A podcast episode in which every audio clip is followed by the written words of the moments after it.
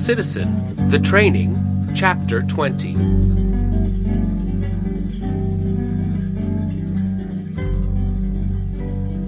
Vera was buried in the first days of 1989 when Tracy was 22 years old.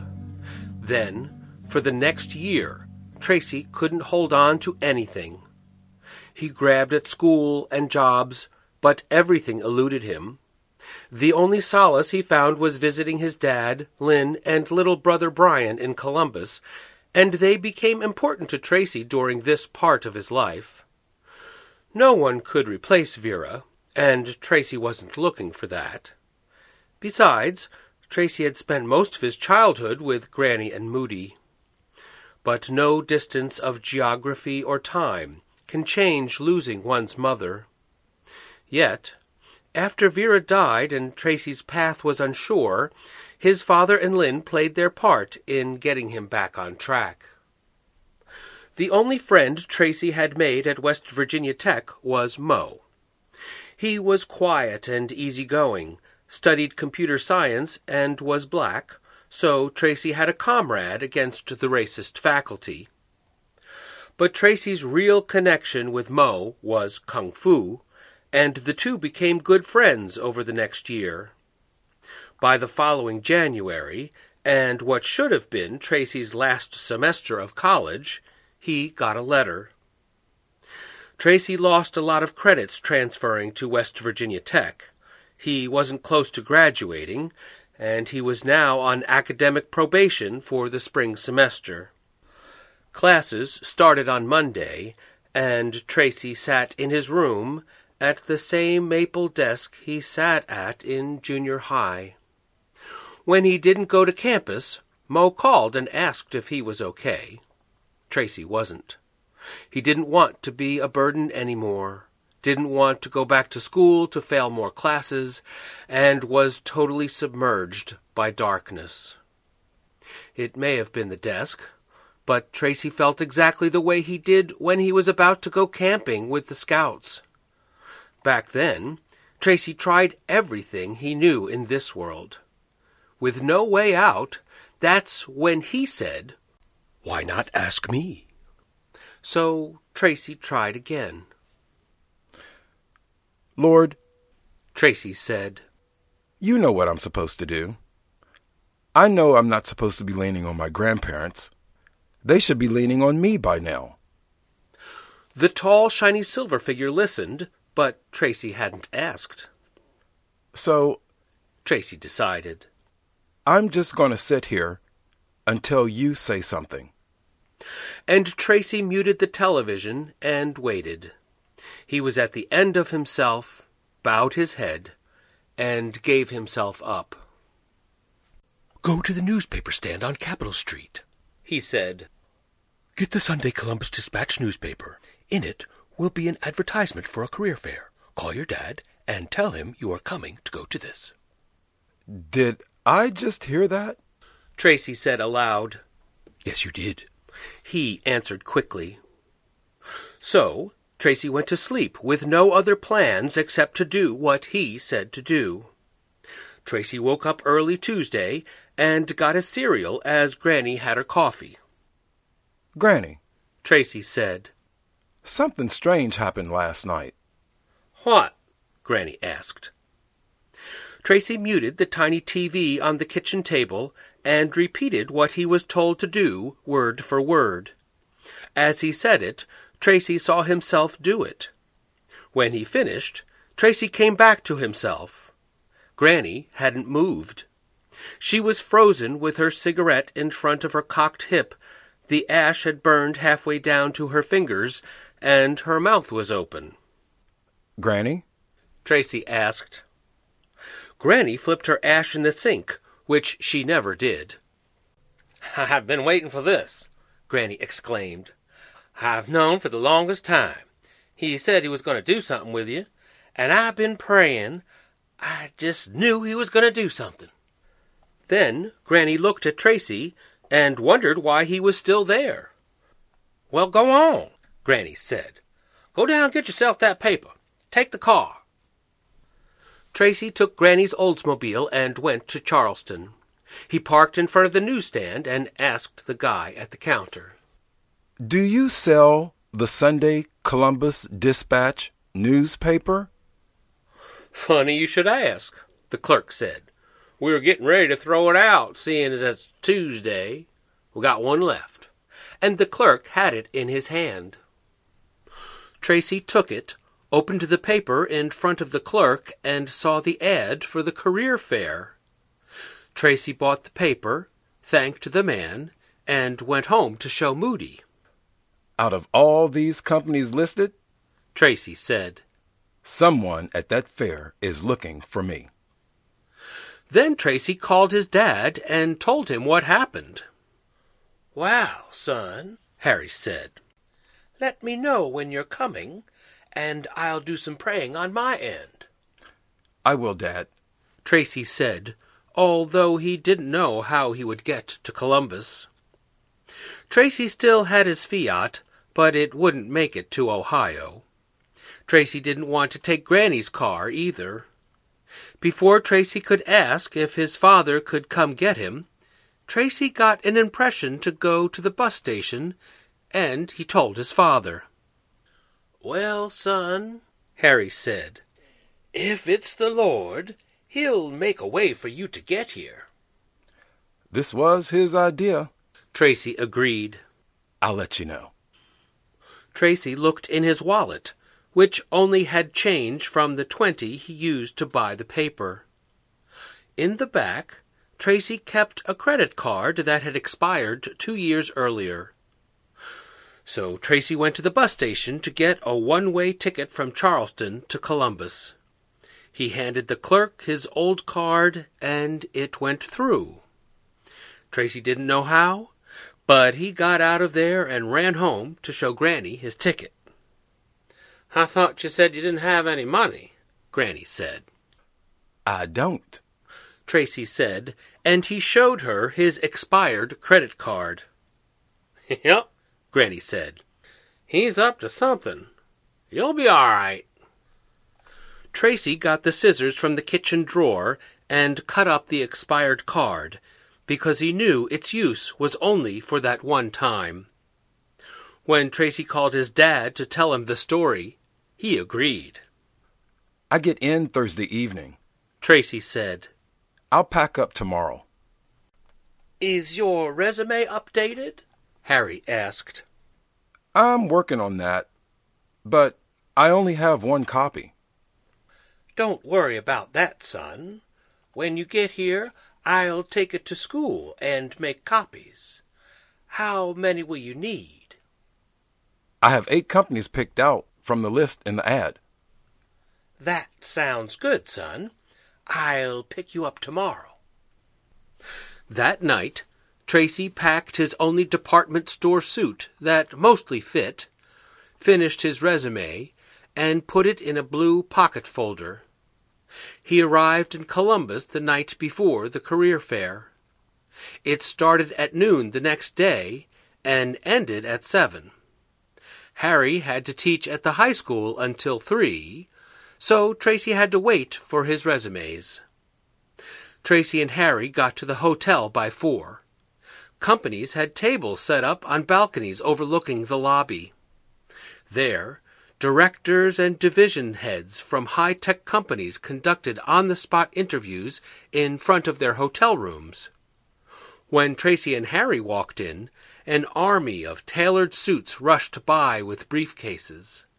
Their cufflinks glittered off the newly minted engineers vying for the same positions. This is exciting, Harry said, and his voice was elevated with enthusiasm. Harry was not at all put off, and was thrilled with what God was doing for his son. Tracy looked over the crowd and was less convinced. I guess God is going to make me shine all by himself, Tracy said. I guess so, Harry said. So let's pray, son. And Harry prayed over him. I'll be here in the lobby. There were three hours left, and Tracy went down his list. Between interviews, Tracy saw his father speaking with other applicants. As a teacher of computer science, Harry easily struck up conversation with the other attendees, and Tracy went to check in with his dad midway through. All these people have degrees, son, Harry said eagerly. I've seen their resumes, and yours needs updating. A lot of these folks already have work experience. Tracy almost became deflated, but that wasn't what Harry meant. This is exciting. Imagine what the Lord is about to do for you, especially if He has you in this crowd. And Harry hugged his son. So exciting. Tracy went back for his next interview and finished, but was snagged by three more companies. It was close to seven o'clock when Tracy came down the escalator. Harry saw Tracy and waved. Tracy thought he was done, but he heard him again. I have one more place for you to visit, he said. But I don't have any more resumes left. Tracy thought, but there was no answer. Tracy got off the escalator and told his father what he said. Well, Harry said, it's almost quitting time, so you better get back up there. But, Dad, I only had 11 resumes the original and the 10 copies you made. I spoke to 11 companies and gave each one a copy. Harry looked off into the distance for a moment. His eyes darted around a bit, the way Tracy's did when he was speaking. Then his dad came back to himself and gave Tracy a smile. Look again, son, Harry said with a soft wink. Tracy opened his blue pocket folder, which was definitely empty when he came down the escalator. In it, there was one copy left. When Harry saw it, he clapped his hands and rejoiced. Wow, this is so exciting! And he looked at Tracy. Go, go, go back up the escalator. Go, go.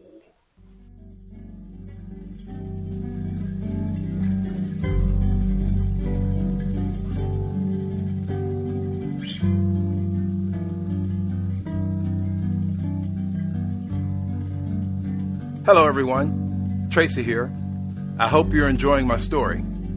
We'll let you know how to support this podcast later. But for now, the best thing you can do is follow us and share it with your friends and family. So if you like what you're hearing, please help us out by telling people about it. And thanks again. Tracy went back up the escalator. The department heads that were left were packing up their things. Tracy didn't know what he was looking for, but he went down a hall he hadn't noticed. The tables were cleaned off, and no one was in sight. Halfway down, a sign caught Tracy's attention. The logo had B and W in blue letters printed on white cardstock. At first, Tracy wondered why a car company was there.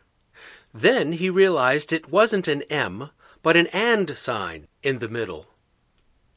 As Tracy deciphered the logo, the door suddenly opened like in The Wizard of Oz, when the little green man with the big face and curled mustache opened the round portal and asked, Who rang the bell? But this man's head peeked out by the door handle, and he looked at the table to his left. When he looked to his right, he was surprised to see Tracy from the waist up, standing in his department store suit, holding his blue pocket folder. Oh, the man said. Hello there.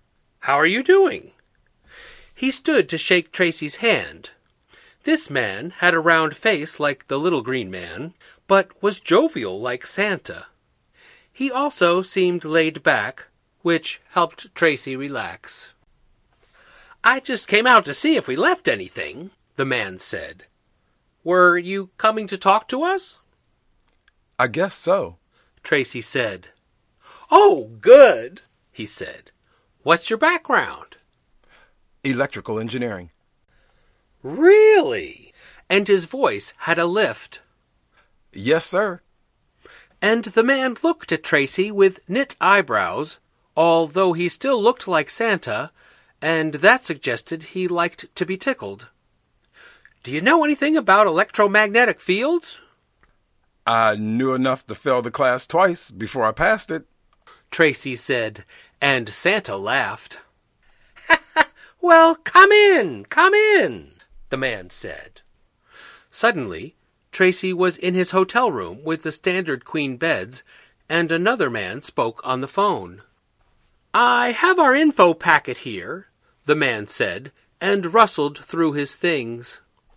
The other man ended his call, and Tracy's host looked up to make introductions. Hey, Nate, the man said. This is. And he looked at Tracy. What's your name? Tracy. Tracy said. This is Tracy, he said. This is Nate. He's head of our engineering department. My name is Carl. Nate came over and shook Tracy's hand. The opposite of Santa, or the little green man. Nate looked like the man voted sexiest of the year, and Tracy was standing in his bedroom. How you doing? Nate asked easily. Good. Tracy managed. Carl kept looking for an information packet. What can you tell me about eddy current? Nate asked.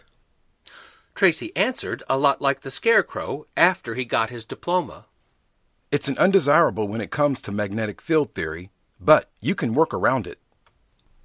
Is that the right answer, Nate? Carl asked, rifling through his bag. I'm going to call Dale, Nate said, and got Dale on the phone. He was eating dinner. From what Tracy overheard, Dale spoke country like Mama Rowe. Do you have time to talk with this gentleman? Nate asked. Dale said sure, and Nate handed Tracy the phone. So my wife just fried me some chicken, Dale said, with mashed potatoes. I love fried chicken. Tracy said. Did she use a cast iron skillet? Dale laughed hard. That's the only thing my wife uses. Well, she's right about that, Tracy said. I've got to see you, Dale decided. Can you come up on Monday? But Dale didn't wait for an answer once he finished his mouthful of mashed potatoes. Put Nate on the phone, Tracy, and oh, enjoy yourself this weekend. And if you're worried about anything, don't be. They'll do a drug test, but you just tell 'em you had poppy seed cake. And Dale laughed again. My wife makes a mean poppy seed cake, and I'm planning on having some after dinner if you know what I mean. That sounds good, sir, Tracy said, who couldn't hide his smile. Just call me Dale, Tracy, and put Nate on the phone. And Tracy did. Then Nate and Dale spoke a few moments before he hung up. Have you got a car? Nate asked. No, Tracy said. but my dad is downstairs. Can, we, meet him? Nate and Carl asked in unison. Sure. Tracy said, and Carl finally handed Tracy the info packet. The career fair was over by this time, so the three were easy for Harry to spot coming down the escalator. Then Carl and Nate introduced themselves. Nice to meet you, Harry, Nate said. We can have the company plane come down from Barberton to pick 'em up Monday, if that's all right with you. Harry didn't expect that statement. Think about it. And Carl and Nate went to check out. What did you say in your interview? Harry asked, and his eyes were twinkling. I'll tell you later. Tracy said quietly, But it's all good. Well, it's God. Harry said loudly. So it's better than that, son. Carl and Nate came back with their luggage in tow. Would it be okay if I drove him up? Harry asked. Oh, sure, Nate said. No problem. We'll send you all the info and reimburse both of you for your hotel, meals, and travel. Which was what Harry wanted to hear. Did you give them your resume, son? Harry asked. Carl laughed. oh, yeah, we might need that. Tracy gave it to them, and they shook hands and left. When Harry and Tracy got home, they told everyone. Their friends at the church were ecstatic and marveled at how fast things transpired. Then Lynn rolled up her sleeves, and the next day Lynn had the opportunity to do her most favorite thing shop. She bought Tracy a new suit, shoes, and overcoat. They were home by mid afternoon, and Tracy put on his new uniform. Here's a pair of your dad's cufflinks, Lynn said, and Tracy put them on. Now sit here, she instructed, and she got her tray. From what your father tells me, none of these men ever did any hard labor. This shine will fit you right in. Lynn polished Tracy's nails, and she went through a round of mock interviews. Lynn's questions were rapid and coarse as she buffed, and she got right to the point. Now stand up and get your new coat. And Tracy did as he was told. Lynn took it and put it on. When you go into your interview, take your coat off like this. And Lynn seamlessly dropped the coat from her shoulders. She reached behind through the sleeves and folded it in half while inside out. Then she halved it again over her arm and stood there. And never sit down unless you are asked, Lynn said. This way you could hold your coat in your lap. And she demonstrated. And don't let your back touch the back of the chair, otherwise you look too relaxed. Next, Lynn explained how to order lunch so Tracy could answer questions. You can chow down later when you go out with your father. That's why they gave you an expense account. Finally, Lynn instructed Tracy to take notes, where he was, who showed him what equipment, and to write down all names and how to spell them. On Monday, Harry and Tracy went to Akron, where Tracy interviewed all day. He got an entire notebook of names, addresses, and equipment notes, and they came home.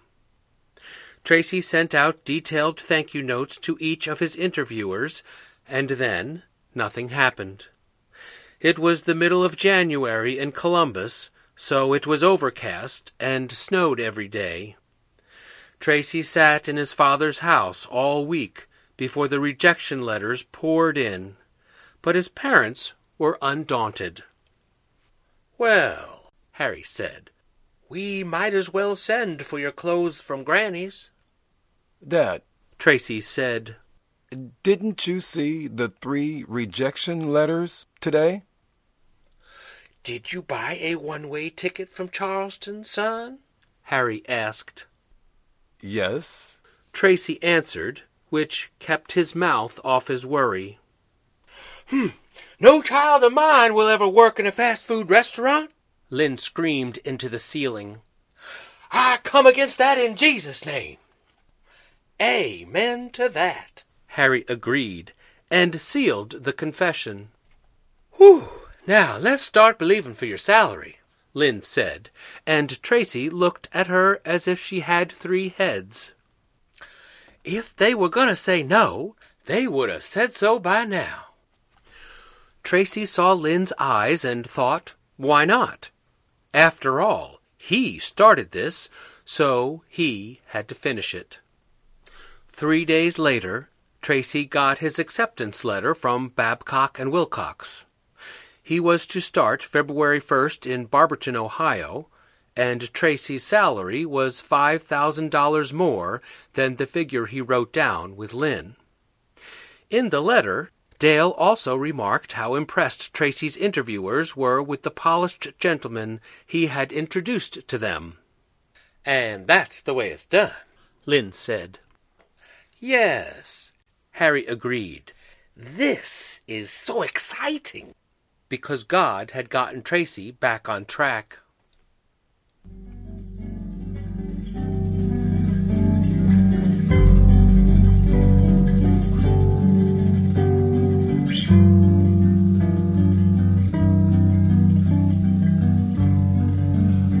Thanks for listening, everyone. If you would like to purchase the book Dual Citizen, it is available on Amazon. All three books, The Connection, The Training, and The Arrival, are available in print as well as on Kindle.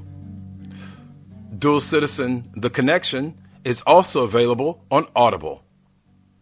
So, if you would like to skip ahead and see how everything turns out, feel free. But don't tell your friends the ending. Thanks again, and we hope everyone will find their place at the table.